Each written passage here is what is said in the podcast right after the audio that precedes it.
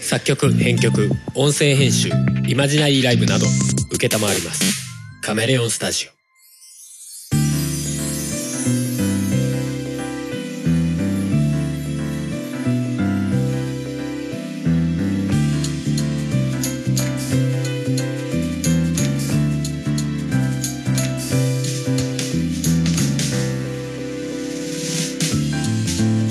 いやっぴっぴー夫婦がオリジナルの BGM をバックにしゃべくり合う番組「おとがめ」ですお送りするのは、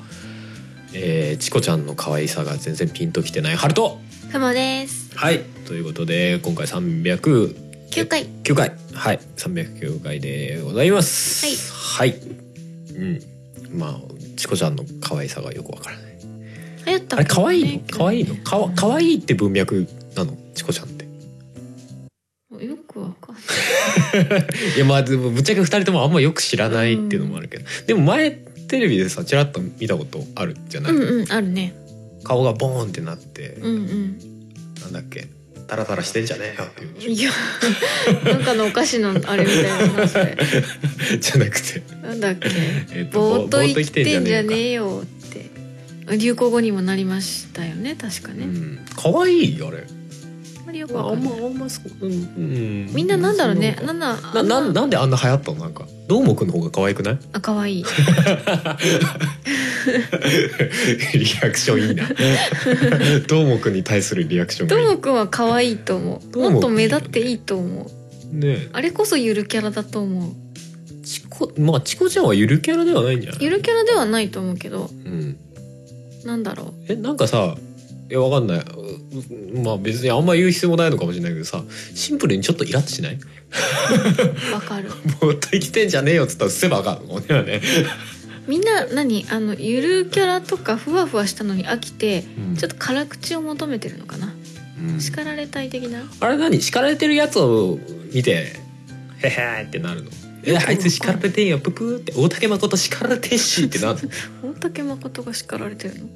出てなかったっけ出てるはずだあそうなんだううんうんーんわかんな大い竹ラ大竹誠のラジオの方でそういう話題が出るから多分、へえ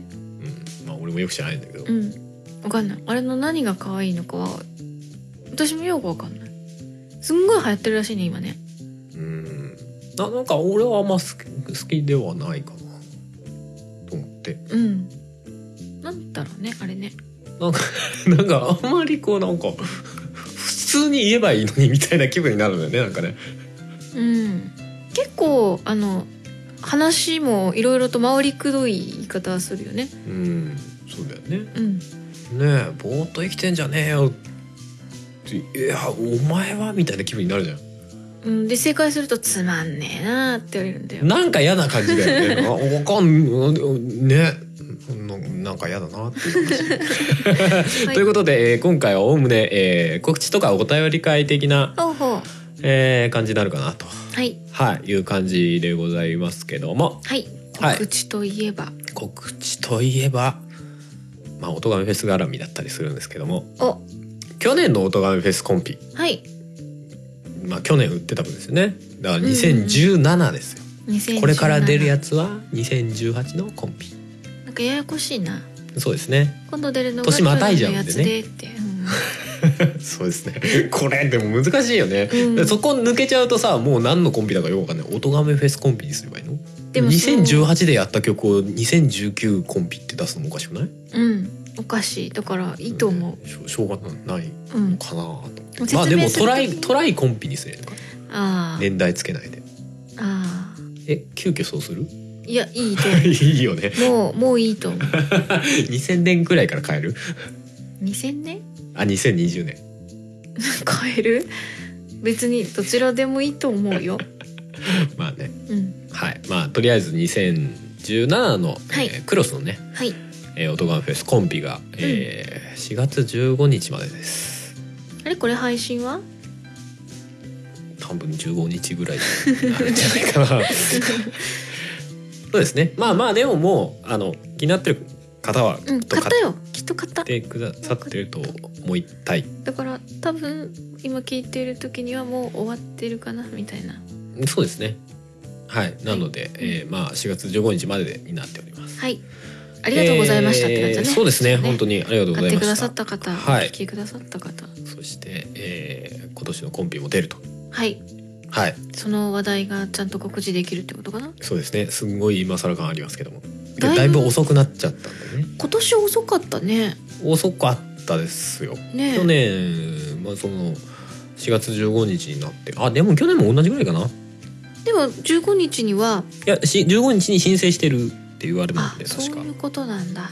だった気がするえー、発売日じゃなくて確か申請日から1年だったようあそうななんだ気がするのでえーうんまあでも多少遅いのかな、うんそうまあまあまああの「オトガメフェス2018トライの」はいえーコンピレーションアルバムが、うんえー発売日が決まりましたおまあ内容もまだあんまり正直触れてなかったんですがそうだよね、うんうんうん全然出してなかったよそうねです今回まはあちょこちょこね話は出てましたけども、うんうんえー今回のコンピは8曲入りはいで、えー4月27日に販売開始予定でございますはいまああの主要音楽サイトという感じでゴールデンウィークの最初の日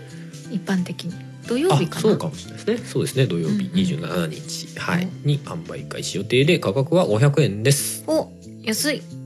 8曲で500円でございます今までよりかは安い今までより全然安いですね今まで安くても1000 1000円円とかだよねでしたからねうんまあねまあでも曲数も半分までいかないけどそれ近く少少ないからねないですからね、うそうそうそうそうそうまあまあまあ手に取ってやいただきやすい感じでうんうんできたらなっていうのがちょっと今回作るのにあたってコンセプトというかね、まあ言ってたもあんねたんでそうそうそうそう一応曲目は口頭で言って、ま、言っときましょうかはいさらっとえっ、と1曲目が「春のトライはい」はい2曲目が「セイレンの遊びに行こうか」はい3曲目が、えーフリーダムチンパンジーの「僕らの旅は続く」はいえー、4曲目がアニマルキャスターズの「さよなら」はいえー、5曲目が「オノロルゾンビストリーツ」の「タバコマン」はい6曲目が「はじけたい」の「スイーツパラダイスはい」 7曲目が DY の「ハイハイはい」えー、8曲目が「オネスト春」えー、共作になりますかねうんの「非日常」はいはいの8曲でございます。はいはい、今年もまた一曲ずつ単曲でも変える感じそうですね今はどういうあのアルバムでもシングルでも、うん基本的に1曲で買えるような仕組みが前提になってまうすね、んうんうんアルバムでしか買えないみたいな販売の方式が取れないそもそも、うん、うん、うん、なんかあのあれとかでは聴けるのかいいわゆる Spotify とかさあの手のタイプはやってないうーん悩ましいですねあいや正直これ収録時点でまだ申請してないんですよ、あそうなんだうん、どっちがいいんでしょうねそこねいや最近自分が Spotify 使い始めたもんだからさうんっていう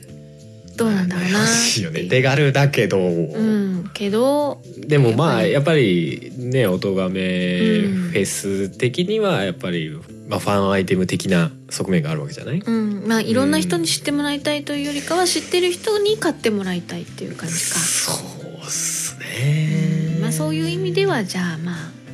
購入のところのみにするうん悩ましいね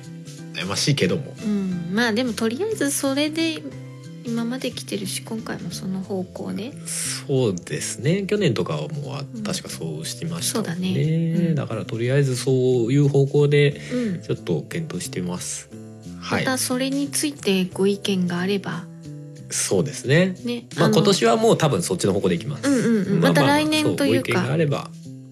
これからの参考にうんそのこういう意見もあるんだなっていうのでだからってそっちにじゃあするかどうかはまたわからないけれどもうんあの考え方としてね、うんうんいろんな意見を聞けた方がねうんうんいろいろと考えられるのそうでですね。うんまあそれぞれのアルバムあの一曲ずつちゃんとうんあの視聴とかねできうんうんるはずなので、うんそれぞれのサイトでね。うんうん。なのでまあそういうので視聴していただいて、んまあ検討していただけたらなとはいいう感じでございます。はいちなみに一曲いくらっていうのは一曲は多分100円100円は設定できないんだかな150円かな。 150円かうんうん。じゃあやっぱり8曲だと今回は本当にあのアルバム単位で買った方が全然そうですね。まあね、まだね申請してないからね明確に500円ちょうどかどうかはちょっとわあかあんないなです、ね、るほどねもしかしたら多少上下するかもしれないでかもすしれないそのサイトによって設定できる金額が500円ぴったりがないパターンもあるので、うんうんうんまあその辺はまたあのおいおいアナウンスしたりはいします、うんはいまあとりあえずその8曲になりますねはいはいまああの曲によっては手が加えられてたりなんあかーオトカフェスの時はガラッと変わってたりみたいなのは今年もまたあります、おーうんはいのでうんまあちょっとその辺もちょっと楽しみにしていただけたらなと27日ですね4月の27日にはい販売開始という感じになりますので、はいはい、まあ気になる曲があるのかないの か、ないの悲しい、まあ一曲で聴くのか聴かないのか、買うのか買わないのか、うんまああのうん、まあ音楽フェス楽しんでいただけたらぜひね、うんあの買っていただけたらなと、まあとりあえず視聴だけでもねちそうょっですねと行ってみて、そうですね。はい、まあ頑張って作ってますね。はい私もね、はい。という感じでございます。であとですね、その日に、うんえー、音亀フェス絡みで言うと音亀フェス2019の詳細を発表する予定です。今年の音亀フェスそうですね。そうです、そうです。2019うんの音亀フェスの詳細を発表する予定です。はいはい。まあおそらく多分正午ぐらいになると思います。お昼ぐらい、そどうういでうすね。風にアナウンスするのえっ、とサイト公開します。ああなるほどねはい。新し例く年2019の特設サイトができるとかそういうことそうですね。うんうんうん。なのでそこにまあこんな感じですっていうのと、うんううんん、まあそれに追って、えー、何かしら。うんまあ、音声媒体なりうんなんなりでやると思います。まあその後近くに動画面も更新はするだろうねそうですね。音亀とか音亀フェス、あフェスの方のあれかはい。音亀フェスポッドキャストうんの方で何かしらなるほどねというか動普きが通にこ告知をね、はいはいはい今年はこうですよみたいな告知もできると思いますけど。はいじゃあまた一回ちょっと消してた人はまた入れてもらって そうですね。あのね、音亀フェスのうんあの。音亀フェスポッドキャストの購読者数って毎回音亀フェスの時にボンって伸びてその後じんわり減ってくんだよねうんとりあえずもういいかな消そうかなってなるっかてななるんだろうね、うん、だからまた今回また始まるので入れてもらってでちょこちょこあの告知だったり、そうですねあでのこうフェスに向かっていこう徐々に徐々に上がってくる徐々に上がってあのフェスのところでボンって伸びて、うんその後今週わーろん な人ゆるくゆるくまたいや全体としては上がってるんですようんうんもちろんありがたい話なんですけど、うんうんうんそうそうそうそうそういうねおその動きを見るとね結構ね年単位で動いてるからね結構ねこう、うグラフとしては分かりやすいんですよんそうだろうねニューンって動いてる面白いですよまあその辺は多分ポッドキャストのポッドキャストとかも同じような動きを多分してると思いますけどねああなるほどね、まあ他になかなか例がないぐら いあのスパンが長いポッドキャストなんでね。年一のイベントって感じだかえーえーえらねー、そうですね。はいまあとりあえずはそんな感じですかね。まあうんとりあえずはじゃあそういうことでまあ27日うん楽しみにしてね。まあ27日になった時点でうんあのー販売の方うんコンビの方のは販売は開始されておーでまあ正午にサイトの方が公開できたらなというお流おーれでございます。はい、はい、まあお楽しみに していただけたらなと。うんういう感じでございますね。ん、はいうん。まあ今のところあのどうしようかな。デジタル販売でもう予約ってできるんですよ。うーんああの前もなんか予約してくれてた方いたよねそうそうそうそうんう。うんまあ予約をできるようにうんうんした場合は、うんあのそれを多分まあ春のアカウントなり音亀のアカウントなりでうんできるようになりましたよとかその旨はツイツイッータトしたーでり、うんうん、するつもりです。もしかしたらあの予約自体しない方向になるかもしれないですけあど。ーうんうんうん。まそあれまはあなんかわかるのえー、と設定するかしないかとかその販売までの期間がどんぐらい空いてるかとかっていうので予約できたりできなかったりっていうのは確かあったような気がします。それははるさんのツイッターで言ってくれない限りはわからない、そうですねそっかじうんうゃあんツイッターやってない人はちょっとわからないそうですねまあ、うんまあまあでも別にあの予約したかしたしたから何かいいことがあるって こともなんでもないからまあまあもちろんも販売の日に勝手に落ちてくるっていうだけなんで、うんうんうんまあ普通に販売の日にその、うんそれぞれねうんサイトに行ってダウンロードしてもらえれば何と関係もないので、まあねはいまあまあ問題ないとは思います。うんはい。まあとりあえずはそんなところでしょうかまああとあの自分がやってるねアニマルキャスターズのうんあのバンドの「情熱スポットライト」っていうのを再販してたんですがシングルの曲ねあそうなんだそうそうそうそう去年、へえ、うん、あれが5月 ,5 月6日までとか微妙なのもおあるんですがゴールデンウィークいっぱいそうそう そうまあニキャスは大体の曲がフリーでね、配信してまうすけんうんど、うんあの時々こういう感じであの売ってるやつがそうそうそうそうあの曲は割と最初にライブやった時にねうんうんやった後かぐらいに販売し始めた曲だそっうただみねたいのもあるんでそう,、そうそうそうまあそんな感じですかねはいそれが5月6日ですね、うんはい、までということで、まあ、告知に関してはそんなところですかね、ああとねそうお便りの前にうんこれ先に回収しとかなきゃなっていうのがあってほうあのアンケートあ音がめのねツイッターのはいはいツイッターのはいはいはいアカウントであーやってたアンケートですよ。目指せフィフティフィフテそうィそうそうそう50、50になったらおもろいねってやつ、はいはいはいはいあれの前回やってたそば派うどん派アンケート、まあ、俺らなんかはあーうはいどんはいう派なんで、うどんの方が強いんじゃねっていう話をしてたやつがあるじゃないですか、うんうんうんあれが結果が出ましてですね、まあ、今回も3日間確かやったのかなはいはいはいアンケート取ってたんですが、うん今回50票いただきましてうん結構あの前回以上に多いんじゃない確か多いんじゃないそうだよね、まあ、やりやすいネタではあるあけどまあそうかなるほどねうん、50票いただきまして結果はですねうんそば、派52%おうどん派48%そば派が多いそば派が多かった俺両方うどんとそば並べられたらそば食べますっていう人の方が多かった、 ね多いんだねでもすごい微妙だね52と48ってね そうそうあのね結構ね後半まで競ってたのよ一時5050になってお5050一発で出ちゃうみたいな えなんか写真撮ってたよねああスクリーンショット違っ撮ってましたねねそうそうそうここで5050になったみたいな40うん何,、何票ぐらいの時に5050になってたのかな、たねへえ並んでると思ってうん思ってたんですけどね、まあ、結局は微妙にそば派が勝ったまあでもほぼほぼ5050ねこれいい感じだったねねまあまあ惜しかったのは惜しかったんですけうど、んうんそうそうそうそそうかみんなそば派が多いんだなうねまあほぼほぼ50だ5050だからまあまあ大体同じぐらいまあそうなんだけどだ男女の比率よりあ5050に近いんじゃないあそうだねうんうんうんうんでもさあれだよね自分がさうどん派だと思ってっからさうんうどん派じゃねって思っちゃうよね思っちゃうね怖いよねうどんの方が多いでしょ って思いが自分がマジョリティだと思いがちなこの現象多分なんか名前あるねこれでもしょうがないよねだって自分の世界の中でしかうんその常識だったりとうかんうんないわけだから、うんうんましてやここ夫婦になって2人ともそうだから、うんもうこれ強固になるよね、そうそうだよね世界がうどん派だぐらいの気分にはなるそうそうそうここでだって2対ん2対0なわけだからうんうんうん100%になっちゃってるからねうんもうまああの母数が2で100%って言われてもいや100%かうん50%か0%しかねえからっていう そうなんだけどでもここですら50にはならずに100になってるわけだから、まあまあそうだよねうんまあ気分的にはまあまあまあちょっとちょっとまあまあ、まあ割れるかもしれないけどししそうみたいななんだかんだでこう多数派だよねみたいな気分そうそうそうはそうあるけど全然でしたみたいな全然ってこともないけど、まあまあまあまあねギリ少数派でしたね、まあそうねまあまあアンケートも母数が50だかららまあまあ、うん絶対的なアンケートでも全然何でもないんだけど、まあね、うん、でもなんかあそうかって感じだよねうんでもなんか本当にさ自分がマジョリティだと思ってるからさうん、っ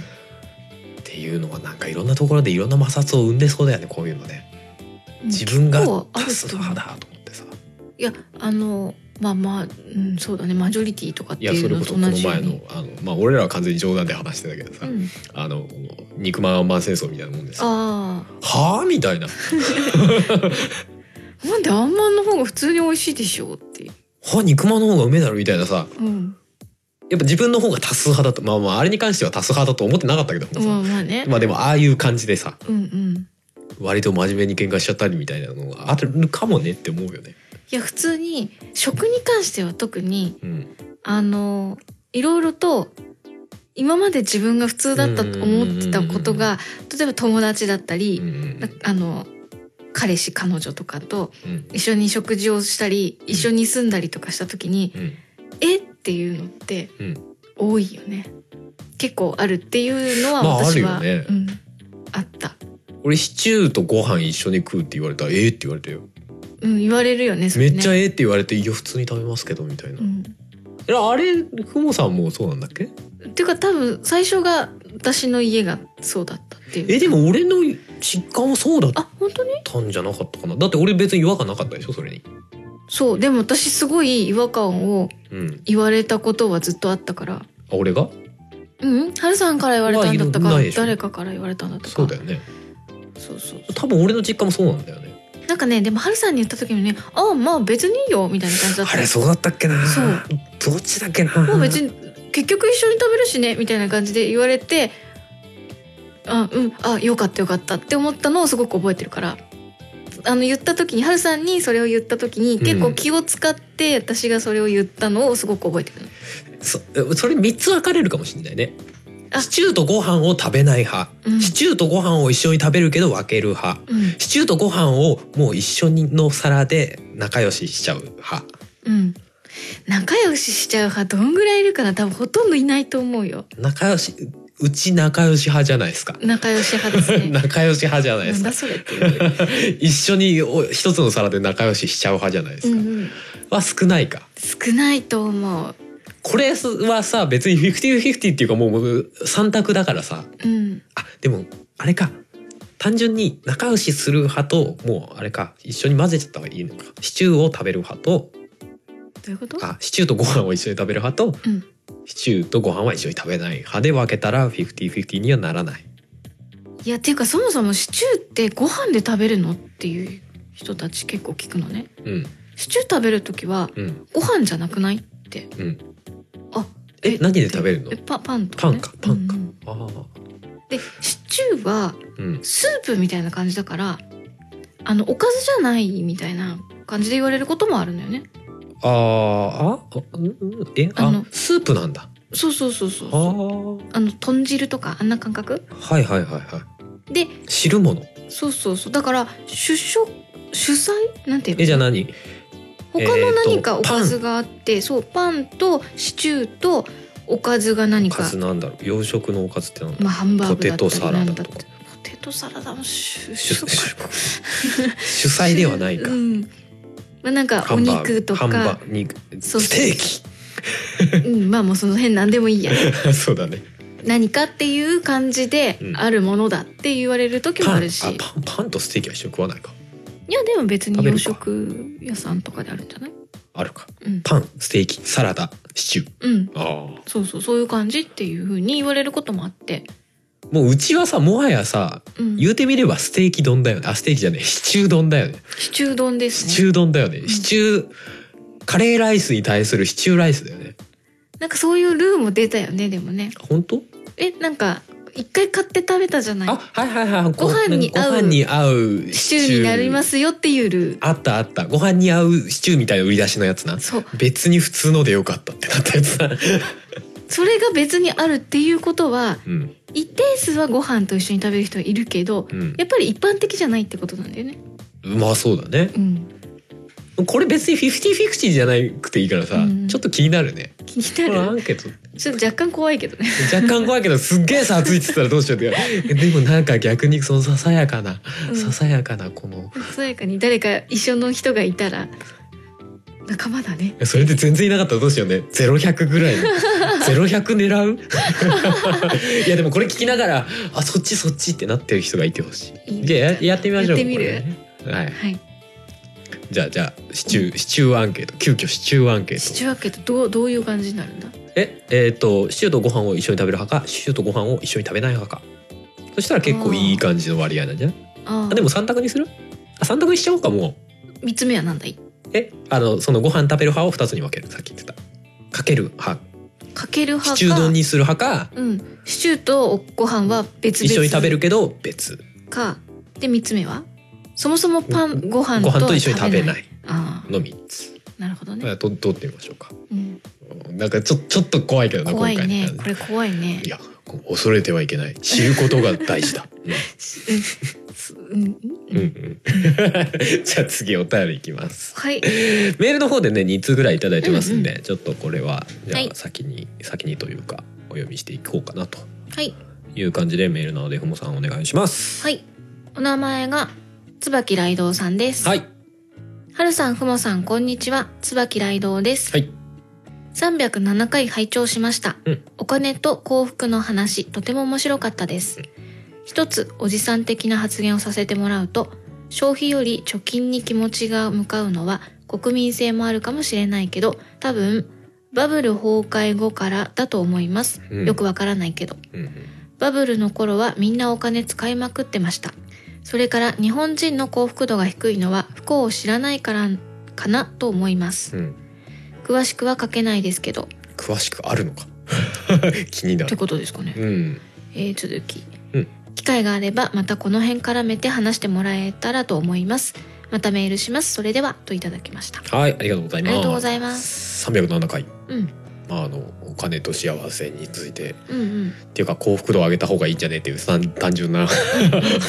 話でしたけどなんかこれ結構意外に反応がねねツイッタ Twitter ーなのんかでも方でもそうそういただいてて、うんうんそうそうそう3回ぐらい聞きましたとかね うん。ねあれはありましたけどえ、そんな聞くとこあったかな。ねまあまああんまり話すような、うんこうねうん大っぴらに話すようなことではないの かもしれないけど、あー一般的そういにうはことかな。うん、まあまあでもそこのなんだろうね、うんなんか話せそうだったんで話してみましたみたいな気楽な感じではあるんですけどうん。そう,、そうそう単純にこんな風に思ってるよみたいな、うんうんうんうんうんうんそうね貯金に気持ちが向かうのは国民性があるかもしれないけどバブル崩壊後まあまあそうでしょうねバブルで一回こうお金がうん。うんうん。すごく回った時期があったからこそそれの反動でキュッてだから一回なって崩貯金壊っていうことを経験してるからってことなんじゃない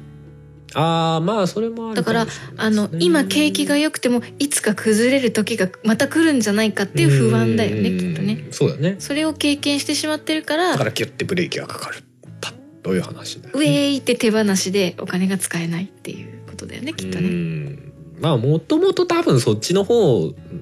の国民性的にそっちの方なんじゃないかなって気がするけどね心情というかさうんところもあるじにゃなないりやすいってことなのかそなうどう結なん構だろうなまあ安全策をいっぱい設けるじゃない日本って、まあまあまあ結構うんっていうイメージがあるんだけどうんうんうんうんうんなやっぱそういうのはあるのかなって気もするけど、うんだからバブルの時が逆にこうひときわアクセル踏んでたみたいな、まあそうなんだろうけどねうん実際そこでそんなに浪費してない人たちもいるにはいるわけだからねうん、まあでもねバブルみたいなさ、うんうんあのお金がいっぱい回る時期もさ、あのほらインフレデフレみたいな話もあるじゃない、うん多分インフレ気味だったんだよその頃はきっとうんうね、んうんそういう意味ではさどどこだっけどっかの国で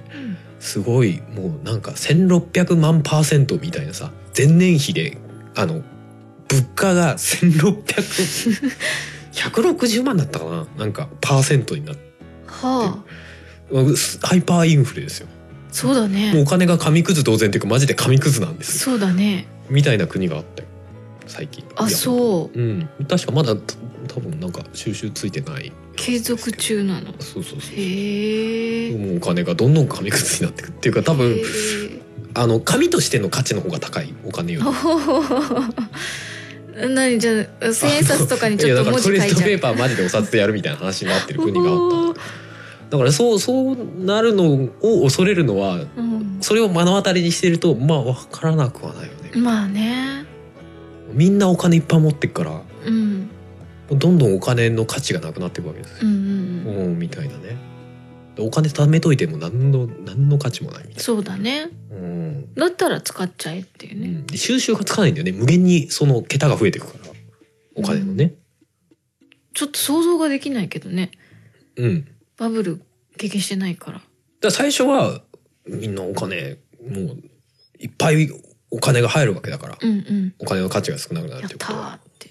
お金懐の中に何百万ってあっても、うどんどんその価値が一瞬で価値がなくなっていくわけよんうんだから100万使ってるけど100万の価値がもはやなくなってるみたいな話だよねきっとねうーんだったら使った方がいいってことになるのかなうんまあなるでしょうねどどんどん使っていかないとどんどんどん価値がなくなってくからどんどん使うわけですよどどんどんお金が流通していくとどんどんお金の価値が下がっていくっていう、うんよくわかんないことになるね。うんいやだからそのよくねうんあのインフレになりすぎないようにあー日本はブレーキ言うをようん常に踏んでるみたいな話はあるけど、うん日本はブレーキ踏みすぎなんじゃないのいやいやそそ,、うだねれ以上行くとインフレの方が怖いからやめようみたいなそういうこうんうんうバランスみたいのがね言うよね。あるよね。うん、まあでも確かになんか目の当たりにすると怖って思うよね。こうまあ思うけどね。お金がなくなっちゃうのもあれだけど、んなんかリティシャみたいになっちゃうとかさうんそういうのもあれだけど、うんうんうん。うん、何の話だったか。ダブル崩壊うんぬんって話。えー、と日本人の幸福度が低いのは不幸を知らないから。ああ。これはまあまあなるほどなとは思うよねそうだね。不幸を遠ざけるとその境目が分からなくなるわけじゃないどこからが不幸でどこからが幸福かっていう境目すら分からなくなるよねうん幸福の中に不幸と幸福を作ろうとしだすわけじゃないどう極端にいう言こうと。不幸を知らないわけだから幸福のな中だけでもうさ前提として幸福の中にいるんだけどとうん。その中に不幸と幸福を作ろうとししだしあちゃうっあ。ていう話。まあそもそも不幸とは何かみたいな、うん明確な何かっていうものもないからね。うんうん、だからまあまあ難まあしいよね。うんうんうんそういうのありそうかもね。世界全体から見たらまあまあ裕福というか、うん。まあうまうまいこと回ってる国ではあるんだろうしね多分ね。うんううんん。だあのほら戦争の話みたいな話でさ戦争を知らなかったら戦争を防ぐも何もうん知らないじゃんみたいな、うんうん裸足の弦とかなくしちゃうじゃんみたいなうんうん。 いや裸足の弦ああななんかねく。すから戦戦争って怖いから見ないようにしましょうってしたらはい逆に戦争起きるんじゃないみたいな話もあるわけじゃなあいですか。るねそういうのね。ねうんうんでもなんかそうそういう方向に向かってる節もあるよね。あるね。なんか最近本当にいろんなことがさ怖いからとかさうんうんうんそういうので子供に見せるのはいかがなものかみたいな感じでねねいろんなものが削除されてそういう戦争ものとかちょっとトラウマになるんでやめてくださいみたいな、ねいやいやトラウマになれよみたいなさ、うんなった方がいいよっていうっていうかまあうんトラウマっていうのがそもそもってことなんだよね。なんていうの、まあまあ本来の意味のうん、トラウマっていうよりかはすごくトラウマっていう言葉がライトになっちゃってるみたいな。そうだね。うんもっとす日常生活に支障をきたすレベルにうんなんかもう子供がおかしくなってしまうので見ないとかだったら、まあまあそれはしょうがないかなそうっていねう気あはするまりにも怖すぎて俺発狂しちゃうっていうんだったらちょっとうんって思うけどあれを見て以来うちの子がもうずっと引きこもってしまってずっとな何かにうなされているんですみたいなどうしてくれるんですかまあ言い分的にはさそういう風になる可能性があるとか言うんだろうけどさまあねでもだって今までね裸足の弦例えばね、まあ、うん裸足の弦やり玉っていう か、まあ、上げちゃってちょっとあれだけど、そうですねまあまあ例としてねうんだとし今まで読んできた人がいるわけじゃないうんえじゃあその人たちがトラウマになったのって言われたら別にそういうわけではないじゃない、まあねそうだよねなんか臭いものに蓋をして結果的に余計臭くしてるんじゃないかみたいなどこからそんな風に思うようになっちゃったんだろうねそれはうん怖いものだからっていう風な見方になったのはどこか何か誰かあったわけでしょうんなんだろうねでも自分戦争って怖いものじゃない自分が子供の頃あって嫌だなって思ってたってことなのかなうんねでも何も知らないことが平和ってことはとは違うじゃない違うよねそれは違うそもそもさ単純に考えていや違くないって思うじゃんうん何も知らないでおおおまあお花畑っていうとトゲありすぎだけど ねってなってるまあねのは別に平和っとは違うよねていうのは単単なるお花畑じゃんうん平和にしていこうっていう話ではないじゃない違うよねうんうんうんむしろし知らないからこそそういう争いを起こしちゃったりとか、うんうんその本能的にねうんうんとブレーキをかける知識がないわけじゃない。うんね、どんどん動物になっていくよね逆に逆説的に、うんとか思っちゃったりするけどね。そういう感じでその日本人が不幸を知らないからってのもそういうのもあるかもしれないね。うんうんうんでちょっと腑には落ちましたよね。そうねうんうんまあかといってじゃあ不幸になれって言われてもそれは難しいけどねでもなんかある程度不幸を知るっていうのは必要かもね、まあでも知るってどうやったらじゃあ知れるのっていうのも難しいよね 裸足の弦見る蛍の墓とか 蛍の墓ねあれで今も日一蛍の方墓ごめん見てないんだ回でも見ていいと思うあれはうん、うん、あのいや確かに見ると辛いのはわかるしいや俺別に辛いから見見見ないんじゃなくてたまたまためがなくて見てないだけなんだよねそうそうそうそうわかるわかるうんうんそうそうそうわかるけど気になんで機気には会がななっかったのって思ううんそうだねいやだからでも別にそそれ以外のもの見せたりするわけじゃん、まあまあもちろんねいろんなうん作う品とか、んそうだから私は割とあの結構ねその戦争のものとかっていうのは割と小さい時からうん見たり、あの実際沖縄に行ったりとか、うん広島行ったりとかうん見てきてるからうんで結構体験もしてるので、うん何あの戦争は体験してないけど、うんそのなんかなんだっけ沖縄でのうん洞窟じゃなくてなんだっけうんあの中に僕がが我慢みたいな5 GO、うんあれに入って実際の暗さを体験してみましょうとか、全部電気消したりとか、そうそう見えちゃうからね相手からあ電そう電気つけてると空襲とかそうそうそうねそううんだからっていうのをやってみたりとかうんあのそういうのやって本当に怖いなっていうのうんうんを思ってるからあのちょっともうそれやりたくないなっていうのはうん一回やってるから思うけど、うんうんやってない人たちにはでもあれは体験するのはすごく面白いと思うよっていうのうんは、うんうんうんそうだよ言いたくなねだからそうそういうのでさ結局まあまあ別に全員が全員じゃないのは分かってるんだけど一部の人がさ、そういうので「いやそんな怖い思いさせうちの子にさせるなんて!」みたいになるわけじゃないそうそうそうあれはねシャバシャバシャバってなるよね私にはない感覚って思うんだけどうんななんだろうねなんかねそう実際確かに気持ち悪くなってうん具合悪くなったりうんした子もいたし、うん確かにあの絵も言えぬ感じの、まあまあ精神的にやられるよねそうそうそうそううんでもあそういう風なのがずっと日常としてあったんだろうなっていう体験っでてもそういう体験するからこそそうそそうそうそうの自分の気持ちの奥深くにちゃんと記憶されるわけじゃない、そうそうそうそうまあ、だ疑し、似疑似体験だとそはういそうえそうそうそうできるだけの体験をするわけじゃないうんやっぱりぶ文章だけで読んでても、まあ、ある程度伝わる部分もあるけどさでもそういう体験をするとかさ、まあ、文章でもそういう、ね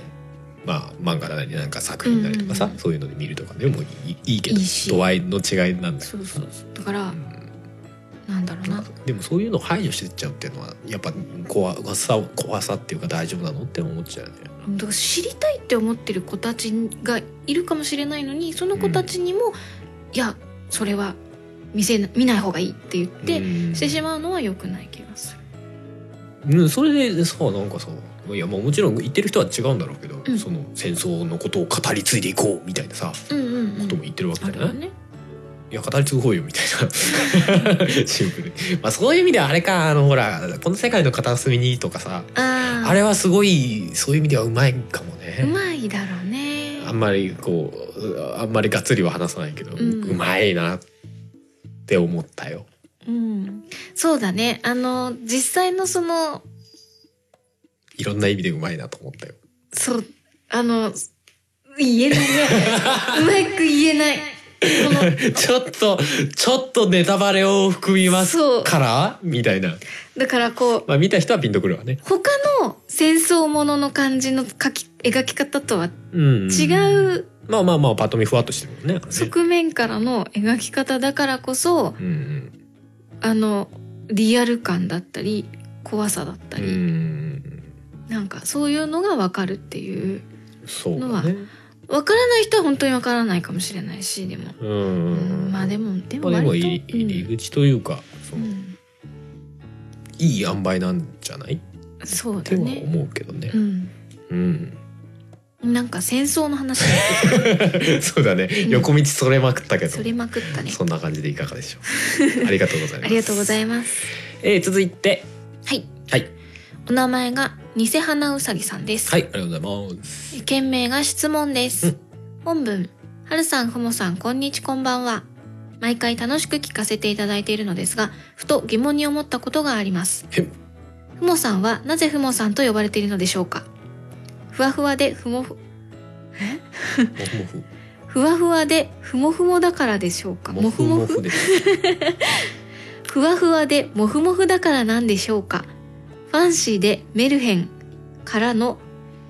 ふめさんあファンシーでメルヘンを略してフメあああメルヘンんファンシーでメルヘンからのふめさんからのふもさん、んそれとも食べる時にふもふも言われているからなんでしょうか食べる時にフモえ何パンメロンパン与えたらフモふフもモふフもモふフもモメロンパンうますふもふもってそうしたら擬音フモさんのキャラクター作る 時もうなんか食べる時フモフモフモって食ってほしい続き読みますよはいえなど名前の由来が気になって考えると7時間くらいしか眠れません、健康的もしお答えいただける内容でしたらご回答よろしくお願いしますということですはいありがとうございますありがとうございますフモさんはふわふわでもふもふなんですか いいこれラジオからフモさんのふわふわでもふもふな感じが伝わってるんですかねこれねえすごいねどういうことだろうふわふわでもふもふな人ってなんだろうね人じゃないんじゃないもうなんかあのほら餅に入るさカビみたいのあんじゃんなんかこうあーなんか毛毛みたいのが入るカビああれで全身覆われてるみたいなもうもはや白いムックだ ねみたいなふわふわでもふもふだよあれかビッグフットみたいなもんかどういうことあの雪男みたいなあふわふわでもふもふあまあ確かにそうだねいやでもふゴわワふゴわワなかのな何の話うんいやうんこれは普通にお答えしたらいいのかなそうですねうんえっとあのふもふもさんというキャラクターがいましてそうですね何回か多分番組でも言ってるかなそうですね、うん、うん、だから知ってる人は知ってる知ってるってあの多分ツイネットでうんふもふもさうんんで検索すると、あの猫のような不思議生物がそうですね今なん出かていくろんるなんじゃないかななんか動物のこうなんかふもさんとかマモさんとかタルねーンっていうそうタルーンっていうか形状をしたうん首のない動物のモチーフのね人形胴長な感じの二足歩行の、そうだね首ないよねあいつらねうん、一応設定としては雲の上の住人だったと思います、あはいうん、っていうキャラクターがあってふわふわでモフモフな住人なわけだねそのぬいぐるみをあれなんで持ってたんだったかな知らないなんかもらったんだっけなんかも学生の頃に買ったかはるさんからもらったかうんうん何かしてでそれをすごくお気に入りでうんうんいてで当時ミクシーとかではいはいは名前をつけるときに多分いそのふもふもさんから取ってふもさんっていう名前を使っててでそこからの流れでずっと何かで名前をつけるときに私はふもさんっていう名前を使ってるっていうだけです。まあハンドルネームみたいな感じになってったってことだよねで音め始めるときにうん、名前名前どどううすすっるかって「ふもさんでいいんじゃない?」みたいなノリだってそうそうそうそう、うんそうそうそうそうなのでふもさんはいでもそのあれだよねふもふもさんのシリーズも今はいっぱいいろんな動物がいるんだけど最初猫しかいなかったんじゃなかったっえけー猫と猫のふもさんと熊のマモさんとはいはうさぎのすもすももああはいはいはいそうふもふ種類が少なかったんだふももまももすももそうで名前が違ったんだよねその動物ごとにねそうで私が持ってたのは猫のふももだったふももふももだったの最初はふももだったんですふもさんっていうそのシリーズの中のふももさんだったのふもさんというかふもふもさんふもふもさんかもそうふもふもさんシリーズのふももだったんです はでめんどくさいからふもに略されたというかあってーいう感じですそうねで使ってたっていうだけなんうです、ん今は多分個別に名前は変わえてんのかないやあなんかパンダみたいなやつとかもいいんじゃないほんとねパンナちゃんかなあ全そうか部名前ありますうさぎとかえーあうさぎじゃないそっかカエルとか最初の頃みたいになんかうすす「も」もとかつけるみたいな縛りもなくなったもなんくねなってすごいいっぱい種類はあるはずそうだよねうんうんうんうんまだ多分なくなってはないないだろうしだろあのあれですおとがめフェスのうねあれ何年の時かな私のプロフィールのところにうんうん実際のふもふもさんのうんぬいぐるみがうん私の写真としあそうてそう載そうそうそうってますあれいつだっけな2016ぐらいじゃないかなそうあのマイクで歌っているふもふもさん7かあ7は出てないのか出てないあれ7ないや7は出てますよあ本当8が出てないあーそっかじゃあ77 7なかんなですねうんあの2016は多分こう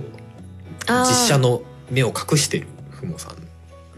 リアル人間だったのねうそうですね急に人形になりましたけど2017年確かうん私の顔オープンっていう形でねあそうですね真の姿オープ真の姿をオープンにしたら人形になったン本体こっちっていそうですねそこ見てもらえると、うんこいつがふもってこれしがかもちゃんとふもです家よにいるやつで撮ったかなそうですねうんうんその本当の私の真の姿が見れるというまあでもあのファンシーでメルヘンは大体合ってんじゃないですかだって一時そらそのふもふもっていうかふももさん人形の方のね、うんふももさんとなんか一緒に寝てましたよ ね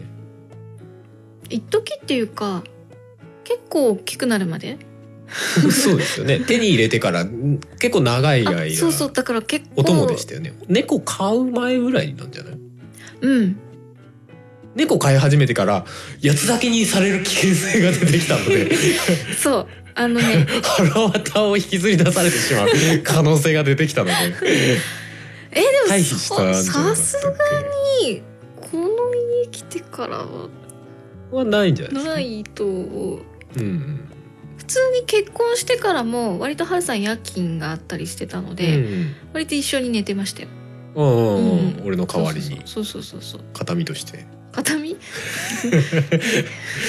すでもなんかそういうイメージありそうまそすう、ねずっとだからかなりクタッとしてますよねそう今ものうなんか不毛よのさだんねれとかいろんなものがこ うまみれてる感じで捨てらんないじゃないですかちもうなんか宿ってそう宿ってるよねあれ絶対ねまあ宿ってるよねうんだってまあまあ大事にしてますもんね捨てるっていう選択肢はまあないでしょ多分ないよねうんもう多分処分することになった時にはお祓いか行かないとまずいねかもう一緒に死ぬかみたいな ああーうあのや 焼いてもらってみた棺いな桶の中に一緒に入れてくださいっていうほら寂しくないだろうっつって共に行こういいなあその頃まで残ってんのかなどうかなもうもう半分これもうもともと黄色だったけど今黒じゃね えみたいな黒とは言わないよなんかよくわかんない茶色ぐらいの感じになってるうんいや一応黄色だよいや今はね今はねああそういうことその頃にそうそのっ頃にてことはってこと何十年後とかわかんない けど、グレーになってさ、色抜け てるまあまあでも白には近くなってたりするかもねなって色る抜よけてねうんうんそれはあるかもしれないまあまあそんなふもさんのはい名前のルーツでございましたよはい俺は聞かれないですねはるさんうん聞かれたいうーんまあおう名前でしょって 思われてんだろうなと思ってうん全然違ったりするでもそうだよねふもさんはさうん名前からな取んったなっんて思とうかふもこですってことないもんねうん思われないよねうんだってどどうだろう藤井桃子とかでふもさんあーまあそういうのもある かうん違うけどねそうだねえじゃあ春だとうんは原田ルルルで始まる名前ルルルルちゃんしか出てこないからなうんまあそれあの中学時代の教師だよね教師ルツっていう下の名前の人がいましたけど、ルツさんルツさんだからまあまあまあそそれで言うと原田ルツオとかねルツオくん原田ルツ原田ルツオですルツオくんすごいなはるさん原田ルツジです原田ルツムです、ルツムまあ、そんな感じでどうでしょうかはいどんな感じでしょうかでも俺はちょこちょこまあ言ってるけどまあヒデみたいなもんですよねうんアーティストのね、まあ、うんもうなくなっちゃってますけど、みたいなネーミングの感じですよ春はねそうなのあヒデのルーツを知らないそうそうそうそうそうそうあのえっとな秀人さんなんですよ。ヒデトさんそうそうそうそうーんじゃあハルトさんなんだねまあ春人さんかもしれないしう、んははるみさんはるみさんかもしれないし、本名はるみ です。私本名はるみって言うんですみたいな。おう女実は女性だった。あでも結婚してるしね。あでもじおうわかそんうないか。よ同性でも結婚できる時代だわね。実は私の方が男かもしれないからね性別逆だったパターン。あ元女と元男みたいなあーめんどくさなんで それ売りにしなかったの逆にいやまあなんかわかんないけどうん たまにいるよすねごい引きあるよそういね性別が逆転してます夫ん婦がポッドキャストやってたらすごい引きない それだけでう夫婦のポッドキャスト番組、うん、性別逆転している夫婦のポッドキャスト番組おとがめですです もう名前がよくわかんないもうこちらそこを名前にうまくこう組み込めよみたいなね感じありますけどもはいまあそんな感じですかねちょっとまあハッシュタグまではちょっと今日いけない感じですね、うんうんうんうんまた今度そうですねもうちょっとまとめて読む感じになるかなというはい感じでございます。ということでじゃあまあ今回はこんなとこですかね、はいとか言いながら多分かなり喋ってると思うんですけかどなり喋ったよねはいまあそんな感じで今回は告知とお便り会でございました、はいありがとうございましあたりがとうございましというたことで今回も最後に春の自作曲をかけて終わりにしたいと思いますが今回はハイスコアにしましょうね、うん春のハイスコアをかけてお別れですということで今回もお送りしたのは春とふもでしたそれではまた次回バイバイバイバイ信じているならまだ見ぬステージへ進めこの番組では皆様からのメッセージを募集しておりますメッセージはメールフォームかツイッターのシャープ o t o g a m e の番組ハッシュタグからお願いしますツイッターには並行してシャープ漢字の音がめもありますがそちらのコメントは番組内で取り上げないので気軽にお使いくださいさらに音がめではなく春は作曲ポッドキャスト編集代行等のお仕事を承っております音に関することで何かありましたらぜひカメレオンスタジオのウェブサイトの方をご覧くださいすべてのリンクは音がめ番組サイトの方にまとめてありますのでそちらからどうぞ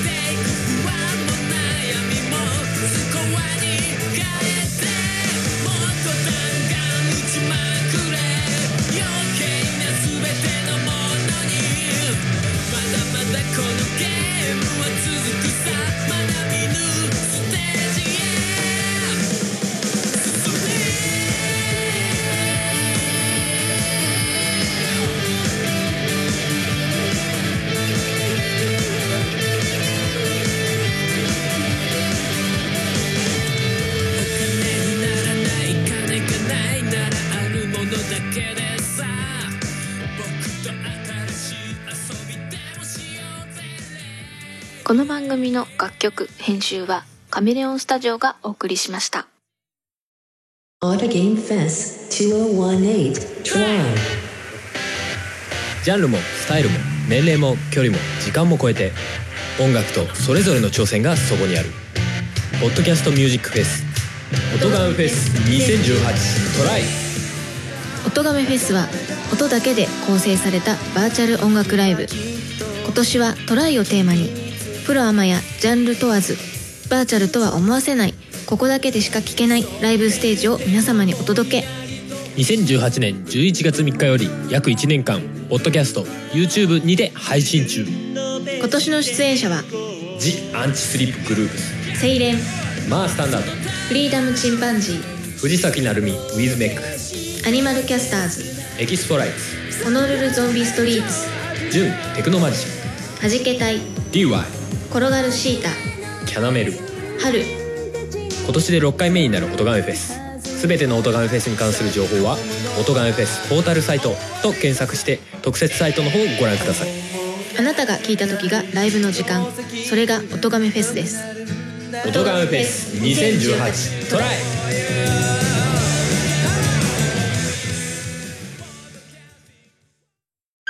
9月30日は「ポッドキャストの日」